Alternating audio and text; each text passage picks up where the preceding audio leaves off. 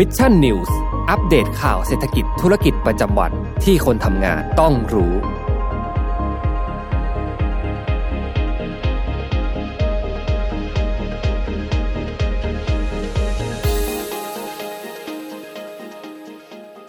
สวัสดีครับยินดีต้อนรับเข้าสู่รายการ Mission News Live นะครับ ประจำวันพุธที่ 20 เมษายน 2565 นะครับ อยู่กับผมแจ็คทีลาติกเช่นเคยนะฮะหกโมงตรงแบบนี้นะครับ มารับชมรับฟังข่าวสารสำหรับคนทำงานกันนะครับ สวัสดีทุกทท่านกันด้วยนะฮะ ตอนนี้น่าจะกำลังเดินทางกลับบ้านกันอยู่นะครับ ยังไงก็ใครที่รับชมรับฟังกันแบบไลฟ์ตอนนี้นะฮะ ก็อย่าลืมกดไลค์กดแชร์เพื่อเป็นกำลังใจให้กับผม ทีมงาน Mission to the Moon แล้วก็สมบูรณ์กันด้วยนะครับ ก็ขอขอบพระคุณทุกท่าน ล่วงหน้ามาณที่นี้กันด้วยนะครับ ก็ต้องบอกว่าวันนี้นะฮะกลางสัปดาห์กันแล้วนะครับ เป็นอย่างไรกันบ้างครับ 3 วันหลังจากหยุดยาวนะฮะคอมเมนต์กันเข้ามาบอกได้นะครับ เชื่อว่าทุกสิ่งทุกอย่างน่าจะเริ่มกลับเข้าที่เข้าทางกันแล้วนะฮะหลังจากที่โอ้โหหยุดยาวไปเนี่ยแทบจะไม่อยากลุกจากเตียงแทบจะไม่อยากออกจากบ้านนะครับ แต่ว่าเชื่อว่า 3 วันผ่านไปนะฮะทุกสิ่งทุกอย่างน่าจะเข้าที่เข้าทางมากยิ่งขึ้นนะครับยังไงเป็นกำลังใจให้กับทุกๆท่านที่ ทำมาหากินในช่วงนี้กันด้วยนะครับเพราะต้องบอกว่าเรื่องราวของสภาพเศรษฐกิจในวันนี้ในช่วงนี้เนี่ยเป็นสิ่งที่เราต้องจับตามองกันอย่างใกล้ชิดกันเลยทีเดียวนะครับ เพราะว่ามันมีอีกหลายปัจจัยมากๆ ที่กำลังจะเกิดขึ้น และสิ่งที่ผมจะพูดถึงในวันนี้เนี่ยมันเกี่ยวข้องกับสภาพเศรษฐกิจโลกนะครับ ที่แน่นอนละนะฮะมันจะส่งผลต่อพวกเราเนี่ย ในทุกๆ แง่มุมกันเลยนะครับ พวกเราได้เห็นกันแล้ว ตั้งแต่ราคาน้ำมันนะครับที่ปรับตัวเพิ่มสูงขึ้นตลอดระยะเวลา 2-3 เดือนที่ผ่านมา และก็รวมไปถึงอัตราเงินเฟอ้อที่ตอนนี้เนี่ยก็ต้องบอกเลยนะฮะอยู่ในช่วงขาขึ้นกันแล้วนะครับ แล้วก็ใครที่ลงทุนผมเชื่อว่าทุกๆ ช่องทาง มันมีความลำบากยากเย็นในนั้นอยู่เช่นเดียวกันนะครับ ปีนี้เป็นปีเสือก็จริง แต่ว่าดูแล้วเสือจะกัดเราซะมากกว่านะครับอะนะฮะยังไงใครที่เข้ามาแล้วนะครับ ก็รายงานตัว คอมเมนต์กันเข้ามาได้นะครับ สวัสดีคุณโพราณีด้วยนะครับ ไม่แน่ใจอ่านชื่อถูกหรือเปล่าต้องขออภัยด้วยนะครับ สวัสดีด้วยนะครับอะนะฮะงั้นเรามาเริ่มกันที่ข่าวแรกกันเลยนะฮะก็ต้องบอกว่าตอนนี้สถานการณ์นะครับ ที่ยูเครนนะฮะก็ต้องบอกว่าเป็นสถานการณ์ที่ส่งผลอย่างมากนะครับ ไม่ว่าจะเป็นในเรื่องของความมั่นคงนะครับ แล้วก็ในเรื่องของอสภาพเศรษฐกิจโดยรวมของประเทศนะครับ ก็ต้องบอกว่าตอนนี้เนี่ย สิ่งที่มันน่าจับตามองแล้วก็สิ่งที่ค่อนข้างน่ากังวลเลยก็คืออย่างที่ผมได้บอกไปนะฮะว่ามันคือในเรื่องของมาตรการคว่ำบาตรทางเศรษฐกิจต่างๆ ที่ภาครัฐนะครับ ชาติตะวันตกเนี่ยได้มีการออกมาประกาศใช้กับทางด้านของรัสเซียนะครับ ทีนี้ต้องบอกก่อนว่าหลาย ๆ คนนะฮะเราต้องเข้าใจว่าทำไมมาตรการคว่ำบาตรแทนที่มันจะมีผลกระทบนะครับต่อรัสเซียเพียงเท่านั้นนะครับทำไมมันมีผลกระทบกับประชากรทั่วทั้งโลกนะครับ ก็ต้องบอกว่าสิ่งหนึ่งเลยนะครับที่มันเกิดขึ้น อย่าลืมว่าโลกในปัจจุบันนี้นะครับ ในศตวรรษที่ 21 นี้เนี่ยเศรษฐกิจโลกทุกสิ่งทุกอย่างทุก ๆ ภาคส่วนมันเชื่อมโยงกันหมดนะครับ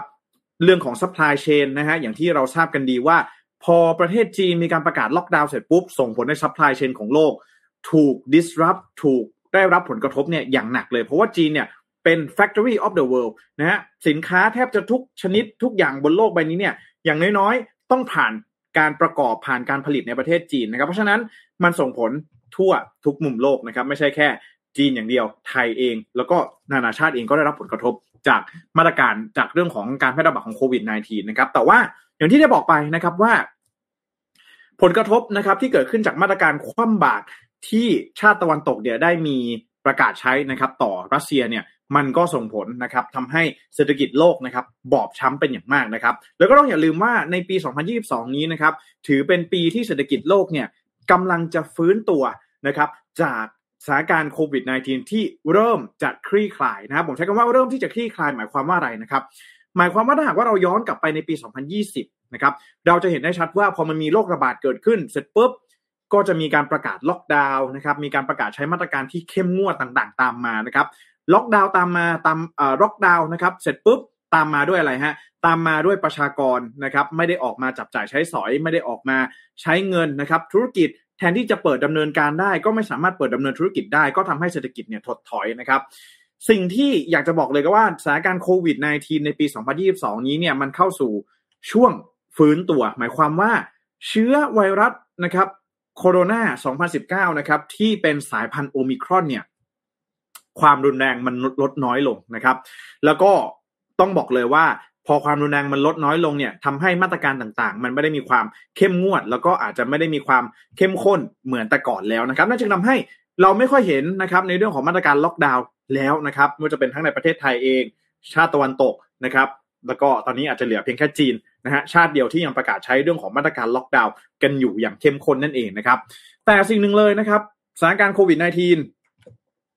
ก็ถูกซ้ำเติมนะครับ คือพอมันเริ่มจะฟื้นตัวก็จริง แต่พอจะฟื้นตัวก็จริงเนี่ยนะฮะอย่าลืมว่าเศรษฐกิจโลกหลังโควิด -19 มันไม่ได้ฟื้นตัวแบบสดใสนะฮะเพราะว่ามันตามมาด้วยสถานการณ์เงินเฟ้อนั่นเองเพราะว่าประเทศต่างๆนะครับไม่ว่าจะเป็นสหรัฐอเมริกานะครับหรือชาติตะวันตกหรือทุกประเทศเนี่ยประเทศไทยเราเองก็ดำเนินการมาตรการทางเศรษฐกิจด้วยการกู้เงิน เพื่อเข้ามาพยุงระบบระบบเศรษฐกิจของประเทศเอาไว้ด้วยนั่นเองนะครับ แต่แล้วจนจนแล้วจนรอดนะครับ ในปี 2022 นี้ในเดือนกุมภาพันธ์ที่ผ่านมา เราก็ต้องเจอกับเหตุการณ์ที่เรียกได้ว่าส่งผลกระทบต่อเศรษฐกิจโลกที่เรียกได้ว่าเป็นอีกหนึ่งเหตุการณ์สำคัญเลยนะฮะนั่นก็คือสงคราม แล้วก็ความขัดแย้งนะครับ ระหว่างยูเครนแล้วก็รัสเซียที่มันไม่ได้มีแค่ยูเครนแล้วก็รัสเซียเท่านั้น แต่มันมีชาติตะวันตกเนี่ยเข้าไปเกี่ยวข้องด้วยนะครับ ชาติตะวันตกนะฮะถึงแม้ว่ามาตรการทางด้านความมั่นคงเนี่ยจะมีการส่งอาวุธ ส่งเพอร์ซ n นลเข้าไปส่งความช่วยเหลือทางด้านมนุษยธรรมเข้าไปก็จริง แต่ดูแล้วนะครับ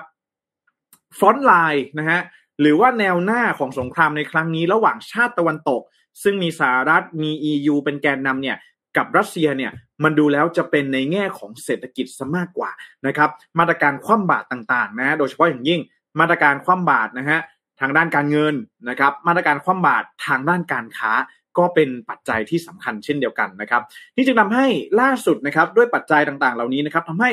IMF นะครับหรือว่ากองทุนการเงินระหว่างประเทศนะครับ ได้มีการออกมาปรับลดคาดการณ์การเติบโตของเศรษฐกิจโลกในปีนี้นะครับลดลงเหลือเพียงแค่ 3.6%นะครับโดยลดลงจากการคาดการณ์ก่อนหน้าเมื่อช่วงเดือนมกราคมนะครับเดือนมกราคมเนี่ยเขาคาดการณ์ว่าเศรษฐกิจโลกปี 2022 เนี่ยจะเติบโตอยู่ที่ 4.4%นะครับแต่ว่ามา ตอนนี้นะครับปรับลดลงตัว 3.6%แล้วนะครับแล้วก็ในปี 2021 ที่ผ่านมาเนี่ยเศรษฐกิจโลกนะครับเติบโต 6.1%ด้วยกันก็ถือได้ว่าอัตราการเติบโตน้อยลงกว่าปีที่แล้ว แถมมาในปัจจุบันนี้นะครับมีการปรับลดมาตรการที่ได้มีการประกาศเอาไว้ในช่วงเดือนมกราคมด้วยเช่นเดียวกันนะครับแน่นอนนะฮะว่า IMF IMF เองเนี่ยนะครับในรายงานนะครับภาพรวมเศรษฐกิจโลกหรือว่า World Economic Outlook เนี่ย ถือว่าเป็นรายงานที่เกี่ยวข้องกับสภาพเศรษฐกิจโลกเล่มล่าสุดนะครับ ฉบับล่าสุดของ IMF เนี่ยก็ออกมาระบุเลยนะครับว่า ปัจจัยที่ส่งผลทำให้เศรษฐกิจเนี่ยไม่เติบโตนะครับ เศรษฐกิจโลกไม่เติบโตหรือว่า GDP โลกเนี่ยหดตัวนะครับ ก็คือเรื่องของวิกฤตสงคราม ความขัดแย้งระหว่างรัสเซียแล้วก็ยูเครนที่อาจจะยืดเยื้อ แล้วก็เรื่องของอัตราเงินเฟอ้อที่กำลังจะตามมาที่จะถูกซ้ำเติมจากเหตุการณ์ความขัดแย้งในครั้งนี้นั่นเองนะครับ นี่นะฮะไปหาดูกันได้นะครับ ทีนี้ต้องบอกอย่างนี้ก่อนนะครับว่า World Economic Outlook เนี่ยถือว่าเป็นรายงานนะครับที่เกี่ยวข้องภาพรวมเศรษฐกิจโลกที่จัดทำโดย IMF ซึ่งมันถือว่าเป็นองค์การระหว่างประเทศระดับโลกนะครับพูดง่ายๆว่าเราไม่เชื่อ IMF เราจะไปเชื่อใครนะครับ เราอยู่ในประเทศไทยเนี่ยนะฮะก็จะมีหลาย ๆสำนักที่ออกมาคาดการนะครับ การเติบโตทางเศรษฐกิจของประเทศนะครับ ไม่ว่าจะเป็น 1. กระทรวงการคลังนะครับสธนาคารแห่งประเทศไทย 3. สภาพัฒน์นะครับ4ก็เป็นศูนย์วิจัยของธนาคารต่างๆนี่จะเป็น SCB EIC ศูนย์วิจัยกสิกรนะครับของกรุงไทยกรุงศรีต่างๆ ก็จะมีการออกออกประมาณการเศรษฐกิจของตนเองออกมานะครับนิด้าต่างๆนะครับ แต่ถามว่าองค์การระดับระระดับ IMF เนี่ยที่มีการออกมาเปิดเผย หรือว่าปรับลดประมาณการการเติบโตทางเศรษฐกิจ หรือว่า GDP ของโลกในปีนี้เนี่ยมันจึงทาให้ภาพรวมนะครับขององค์กรทุก ภาคส่วนนะครับไม่จะเป็นภาครัฐภาคเอกชน นักลงทุนเองเนี่ย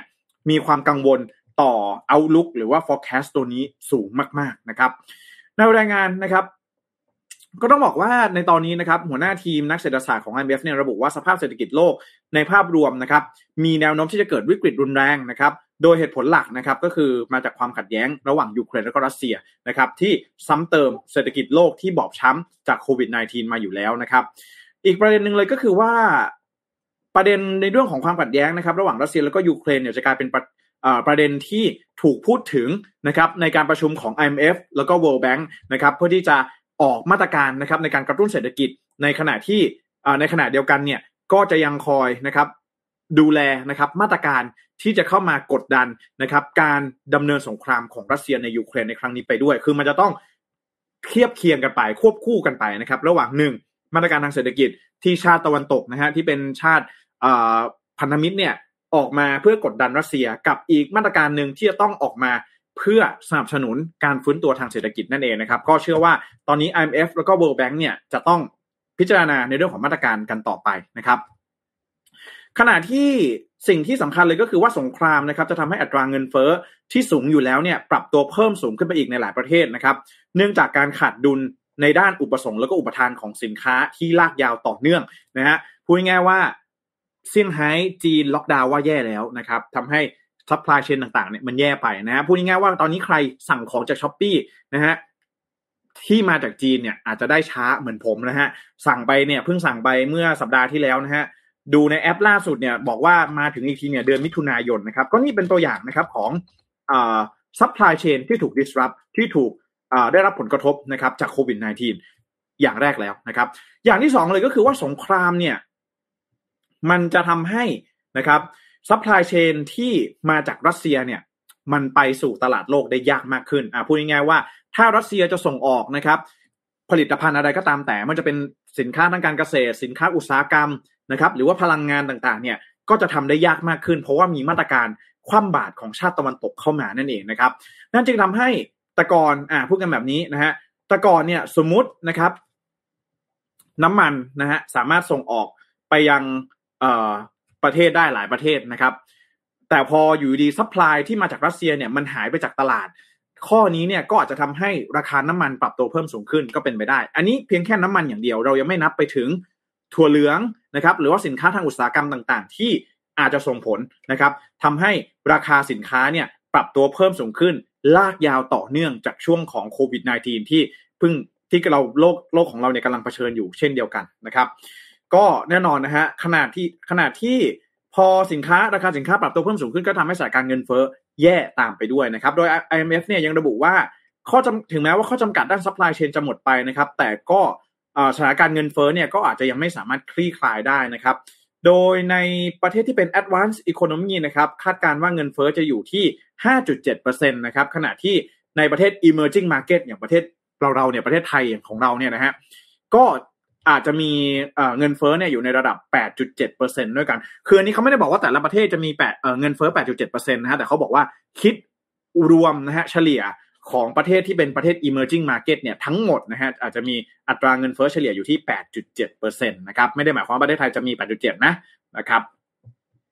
ก็ขนาดทางด้านคุณเดวิดมาลพาสนะครับซึ่งเป็นเอ่อ president นะครับของ World Bank นะครับก็ได้มีการออกมาพูดเมื่อวัน จันที่ผ่านมาด้วยนะครับว่าเขาเองเนี่ยกังวลนะครับกับประเทศ developing country หรือว่าประเทศกำลังพัฒนาซะมากกว่าประเทศที่เป็น advanced economy ด้วยซ้ำนะเพราะว่า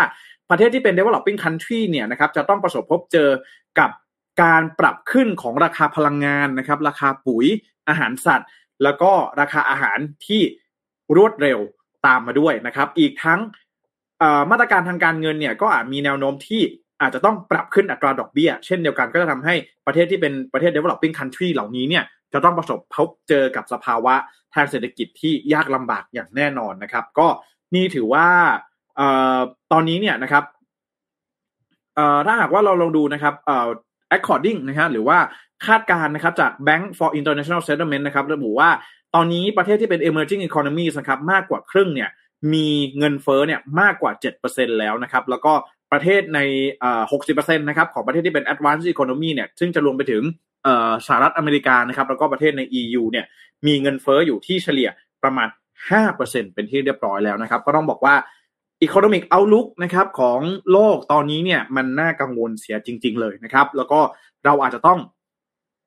เตรียมตัวรับมือนะครับกับราคาพลังงานนะครับแล้วก็เงินเฟอ้อราคาสินค้าอุปโภคบริโภคที่อาจจะปรับตัวเพิ่มสูงขึ้น สิ่งที่ผมอยากจะบอกเลยก็คือว่าในเดือนหน้านะครับ สิ่งที่เราต้องจับตาดูคือ ราคาน้ำมันดีเซลนะฮะที่จะปรับตัวเพิ่มสูงขึ้นตอนนี้เนี่ยเท่าที่ผมได้ยินมาอาจจะปรับขึ้นไปมากถึง 5.5 บาทต่อลิตรนะฮะเพราะว่ารัฐบาลเนี่ยตอนแรกอุดหนุนอยู่ 8 บาทต่อลิตรใช่ไหมฮะแต่ว่าเขาจะเหลือเป็นอุดหนุนเพียงแค่ครึ่งหนึ่งนะครับซึ่งก็จะเหลือเพียงแค่ 4 บาท เพราะฉะนั้นแล้วส่วนต่างเนี่ยน่าจะขึ้นมา 4 บาทเป็นอย่างต่ำแน่นอนนะฮะแล้วก็ที่เหลือเนี่ยน่าจะเป็นมาร์กอัพในส่วนต่างๆ ซึ่งเรื่องนี้นะครับก็เป็นเรื่องที่อาจจะทำให้ ราคาสินค้านะครับในในบ้านเราเนี่ยมีราคาปรับตัวเพิ่มสูงขึ้นตามไปด้วยเช่นเดียวกัน เพราะฉะนั้นเรื่องของค่าใช้จ่ายที่แพงนะฮะค่าของชีพที่ปรับตัวเพิ่มสูงขึ้น รับรองว่าเราเจอแน่นอนนะฮะในช่วงไตรมาสที่สองคาบเกี่ยวไตรมาสที่สามนะครับมีเงินสดถือเงินสดนะฮะช่วงนี้ถ้าหากว่ายังไม่จำเป็นอะไรอย่าเพิ่งลงทุนนะครับ ยังไงก็อย่าลืมนะฮะดูเรื่องของสภาพเศรษฐกิจในภาพรวมกันด้วยนะครับ อะเป็นห่วงนะฮะเป็นห่วงทุกท่านนะครับ ยังไงก็คอมเมนต์กันเข้ามาได้นะครับ สวัสดีทุกทุกท่านด้วยนะครับ ทั้ง 43 ท่านที่รับชมอยู่ทุกๆ ช่องทางนะครับ สวัสดีคุณนิชานันนะครับ สวัสดีคุณจอยนะครับ แล้วก็สวัสดีคุณอัตพงศ์นะครับ สวัสดีคุณณหนุ่มด้วยนะครับ แล้วก็สวัสดีคุณไพศาลนะฮะสวัสดีคุณมณิมนนะครับ แล้วก็คุณไพศาลบอกว่าเสพติดข่าวสงครามวันไหนไม่ได้ตามรู้สึกตามกระแสโลกไม่ทันนะครับ คุณสุรินบอกว่าอยากให้ประเทศไทยหลุดพ้นคำว่า emerging market มากเลยค่ะ ได้ยินมาไม่รู้กี่สิบปีแล้วนะครับ ก็เรื่องนี้จะมีเรื่องของ middle income trap ด้วยนะครับ middle income trap เนี่ย มันหมายความว่าเศรษฐกิจของเราเนี่ยนะฮะมันจะอาจจะต้องใช้เม็ดเงินที่มากกว่าเดิมในการที่จะพัฒนาให้มันไปได้ไกลกว่านี้นะฮะคือตอนนี้เนี่ยท่องเที่ยวนะฮะมันก็ยังไปของมันได้นะครับ เรื่องของ ท่องเที่ยวเนี่ยก็คือรอโควิดหายเนี่ยมันค่อยๆ ฟื้นอยู่แล้วนะฮะแล้วก็การส่งออกนะครับที่ที่เราเองก็ดูแล้วนะฮะน่าจะเป็นอีกหนึ่งฐานการส่งออกที่ค่อนข้างดี แต่ว่าในอนาคตเนี่ยถ้าหากว่าเราจะให้กลายหลุดพ้นจากการเป็น emerging market เนี่ยเราต้องหาอะไรที่เราสามารถผลิตได้เอง แล้วก็โลกขาดแคลนเป็นที่ต้องการของตลาดโลกนะฮะอย่างเช่น ไต้หวันก็จะมีอะไรฮะเซมิคอนดักเตอร์ใช่ไหมครับ หรือว่าเอ่อ หลาย ๆ ประเทศเนี่ยก็จะมีภาคอุตสาหกรรมที่ผลิตออกมาเนี่ยที่ค่อนข้างแข็งแรงนะครับ เพราะฉะนั้นอันนี้ก็เป็นโจทย์นะครับที่ก็น่าจับตามองนะครับว่าในอนาคตนะครับเศรษฐกิจโลกในอนาคตเนี่ยประเทศไทยนะครับ หวังว่าถ้าหากว่าหลุดพ้นนะฮะจากความขัดแย้งทางการเมือง หรือว่าอุปสรรคทางการเมืองต่าง ๆ เนี่ยก็หวังว่าน่าจะสามารถมุ่งมั่นพัฒนาเศรษฐกิจกันได้นะครับ ก็โครงสร้างพื้นฐานเราก็ไม่ได้แย่นะครับ มีถนนหนทางที่ไปได้ทุกที่ทุกพื้นที่นะฮะ ก็ถือว่าไม่ได้แย่โครงสร้างพื้นฐานเราไม่ได้แย่นะครับ แต่ก็ต้องรอดูว่าจะมีมาตรการจากรัฐบาลอย่างไรนะครับ ก็สิ่งที่น่ากังวลเลยคือเรื่องของหนี้สาธารณะ ในช่วงนี้ที่จะปรับตัวเพิ่มสูงขึ้นมากกว่าช่วงปกตินะฮะที่ไม่มีโควิด -19 นะครับ แล้วก็มันก็อาจจะทำให้มีในเรื่องของการที่เราต้องใช้หนี้สาธารณะมากยิ่งขึ้นในอนาคตด้วยนะครับ ก็เอาเป็นว่าเรื่องนี้ต้องติดตามกันอย่างใกล้ชิดกันต่อไปนะครับคุณแม็กซ์บอกว่าเตรียมตัวรับแรงกระแทกนะฮะนะฮะก็ขอบ คุณมากๆทุกท่านนะสวัสดีทุกท่านด้วยยังไงก็อย่าลืมนะครับ สามารถที่จะคอมเมนต์เข้ามาร่วมพูดคุยกันได้ในหัวข้อประเด็นวันนี้ด้วยเช่นเดียวกันครับสวัสดีทุกท่านด้วยนะอย่าลืมกดไลค์กดแชร์ให้ด้วยครับ ก็ไปดูกันที่ข่าวต่อไปกันบ้างครับ ไปดูศาสดาของเรานะฮะอย่างอีลอนมัสนั่นเองนะฮะอย่างที่เราทราบกันดีนะครับ ว่าล่าสุดเนี่ยอีลอนมัสเพิ่งกลายเป็นผู้ถือหุ้นรายใหญ่ที่สุดนะฮะของ Twitter ใช่ไหมครับ เก้าเปอร์เซ็นกว่าๆนะฮะแล้วก็ทุ่มเงินเม็ดเงินซื้อเข้าไปเนี่ยนะฮะแล้วก็มีการบอร์ดบริหารของ Twitter ก็ได้มีการเชิญอีลอนมัสเข้าไปบอกว่าเออจะไปนั่งเป็นประธานบอร์ดไหมนะฮะเพราะว่าเออคุณเป็นผู้ถือหุ้นใหญ่แล้วแล้วก็มีการปฏิเสธไปนะครับ ซึ่งแน่นอนว่ามันก็มีคริติคนะครับหรือว่ามีเสียงวิพากษ์วิจารณ์ออกมาพูดถึงการเข้าซื้อ Twitter ของอีลอนมัสอยู่บ่อยมากๆนะครับว่าเฮ้ยอีลอนมัสเนี่ยเขาเป็นนักธุรกิจใช่ไหมฮะเขามีเทสลามี SpaceX มีบริษัท Starlink ต่างๆเนี่ยเยอะแยะมากมาย การเข้าซื้อ Twitter เนี่ยมันก็เป็นไปเพื่อการทำธุรกิจหรือเปล่านะครับ ซึ่งล่าสุดเนี่ยนะครับเมื่อช่วงสงกรานที่ผ่านมาเนี่ยสำนักข่าวซินเอ็นนะครับก็มีการรายงานเหมือนกันว่า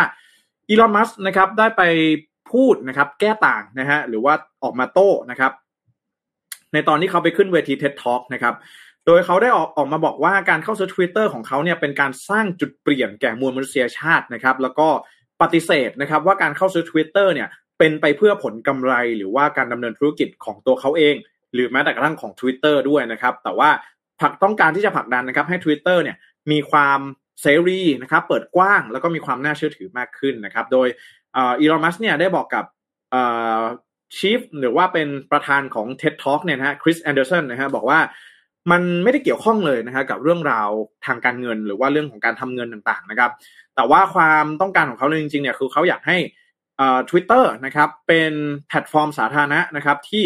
ได้รับความน่าเชื่อถือนะครับมีความน่าเชื่อถือ แล้วก็สามารถที่จะเป็นส่วนหนึ่งนะครับของเขาเรียกว่า future of civilization หรือว่าการพัฒนานะครับหรือว่าการเปลี่ยนผ่านนะครับของโลกสู่ยุคต่อไปของมวลมนุษยชาติเลยนะฮะโอ้โหนี่คือสิ่งที่อีลอนมัสเขาคิดเอาไว้นะครับ โดยอีลอนมัสเนี่ยเขาบอกว่า เขาเป็นคนที่มองว่า Twitter เองเนี่ยเริ่มที่จะสูญเสียสิทธิเสรีภาพในการแสดงออกนะครับ โดยเขาเสนอว่า Twitter ควรที่จะเปิดเผยถึงระบบอัลกอริทึมในการแสดงเนื้อหาต่างๆ แก่ผู้ใช้งานนะครับ ให้สามารถตรวจสอบได้ ซึ่งจะทำให้การดำเนินงานของ Twitter นั้นเปลี่ยนไปโดยสิ้นเชิงนะครับ โดยเขาบอกว่าโค้ดของ Twitter เนี่ยควรจะไปโชว์อยู่บน GitHub นะครับเพื่อดีว่าผู้คนเนี่ยจะได้มองเห็นแล้วก็เออนะฮะจะได้เห็นว่ามันมีปัญหาตรงไหนนะครับ แล้วก็มันมีการดำเนินงานในจุดไหนที่เขาเนี่ย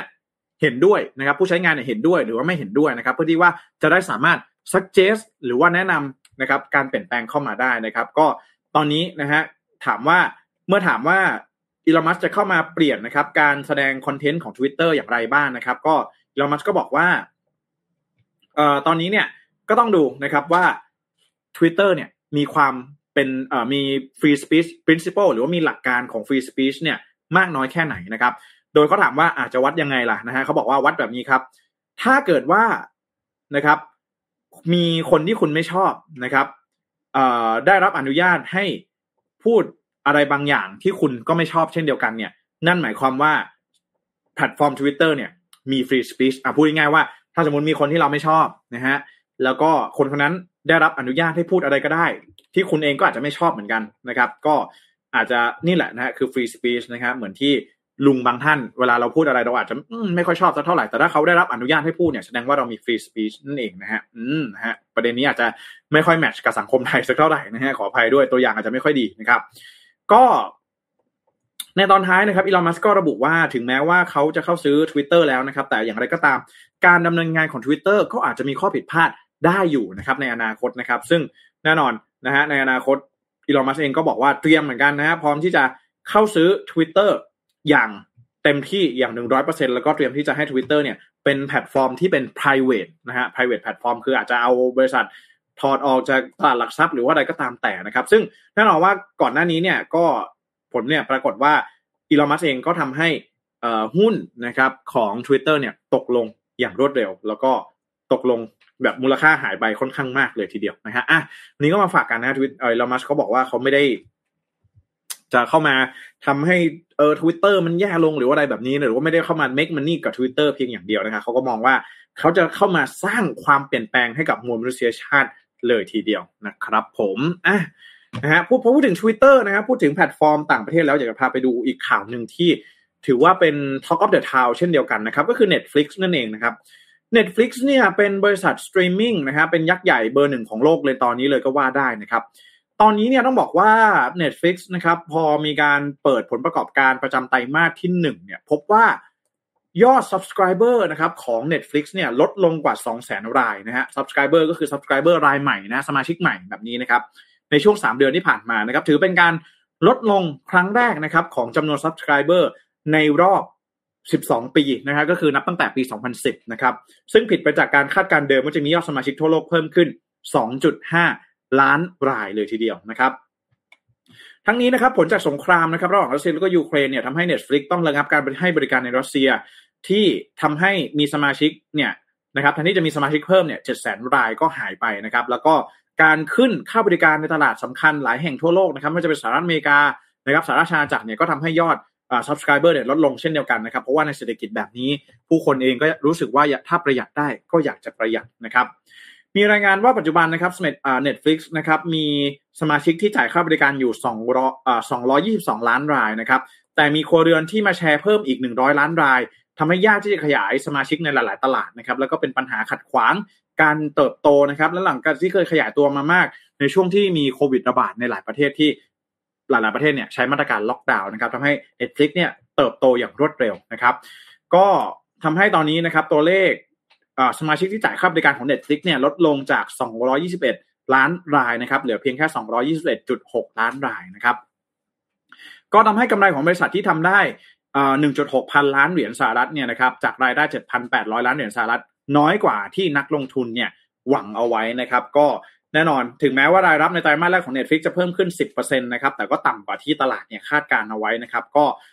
ขณะที่เมื่อเรามาดูคู่แข่งสตรีมมิ่งรายอื่นนะครับก็พบว่ามีสภาพ เดียวกันนะฮะไม่ว่าจะเป็น Roku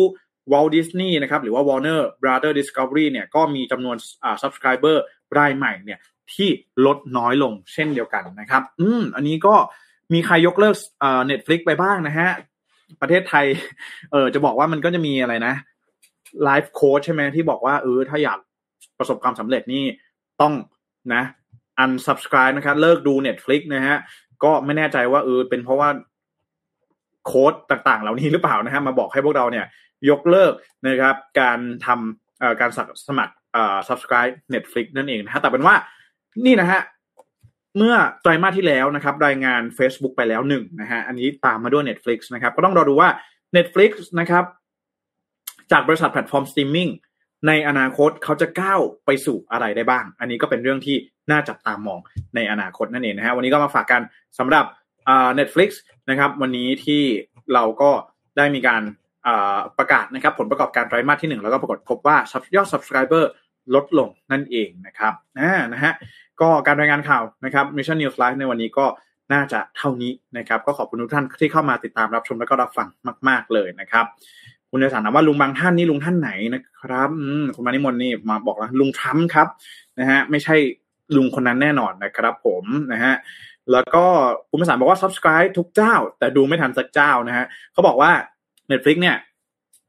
หนึ่งตอนหนึ่งชั่วโมงใช่ไหมแต่เขาบอกว่าคนส่วนใหญ่เนี่ยใช้เวลาประมาณสามชั่วโมงในการหาว่าจะดูอะไรนะครับนะฮะ subscribe ไปเนี่ยนะฮะไม่ใช่เอามาดูนะฮะเอามาหาว่าจะดูอะไรดีนะครับ แล้วก็พอได้ดูก็ดูได้ตอนสองตอนนะฮะแล้วก็ไม่ว่างแล้วนะครับ ผมอะนะฮะเอามาฝากกันนะครับในเศรษฐกิจโลกวันนี้นะครับ ก็อย่าลืมนะฮะใครที่ ดู Netflix นะฮะนอนดึกนอนอะไรแบบนี้นะครับ เรื่องที่เราต้องใส่ใจเลยก็คือเรื่องของสุขภาพนะฮะต้อง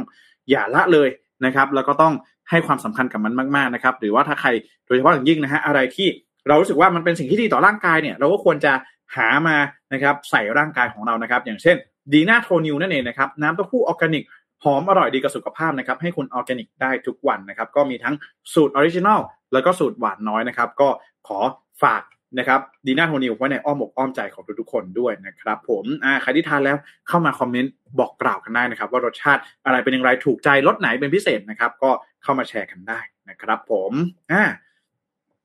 นะขออนุญาตอ่านคอมเมนต์สุดท้าย Netflix เขาจะจัดการพวกหารบ้านนะฮะก็ต้องรอดูนะครับ ว่าเขาจะจัดการอย่างไรนะครับ ผมถือว่าเขามองว่าพวกหารนี่เป็นตัวขัดขวางการเติบโตของเขาเลยนะนะครับ ก็ต้องดูว่ามันจะมีมาตรการอย่างไรออกมานะฮะแต่เชื่อว่า ลำบากแน่นอนนะครับผมผมก็หารบ้านเหมือนกันนะครับ ก็จะเย็นๆนะฮะมีอะไรก็เดี๋ยวเรามาว่ากันนะครับผมอะยังไงขอบคุณทุกท่านมากๆนะครับที่ติดตามรับชมแล้วก็รับฟังรายการ Mission News Live ในวันนี้นะครับ ก็อย่าลืมนะฮะฝากกดไลค์กดแชร์กันให้ด้วยนะครับ ถ้าหากว่าชื่นชอบนะครับ แล้วก็ในวันพรุ่งนี้เนี่ยผมจะมีข่าวสารอะไรนะครับ มาฝากกันก็ขอให้ติดตามกันด้วยนะครับสำหรับวันนี้ผมขอลาไปก่อนนะครับ แล้วพบกันใหม่ในวันพรุ่งนี้สำหรับวันนี้ สวัสดีครับ Mission News อัปเดตข่าวเศรษฐกิจธุรกิจประจำวันที่คนทำงานต้องรู้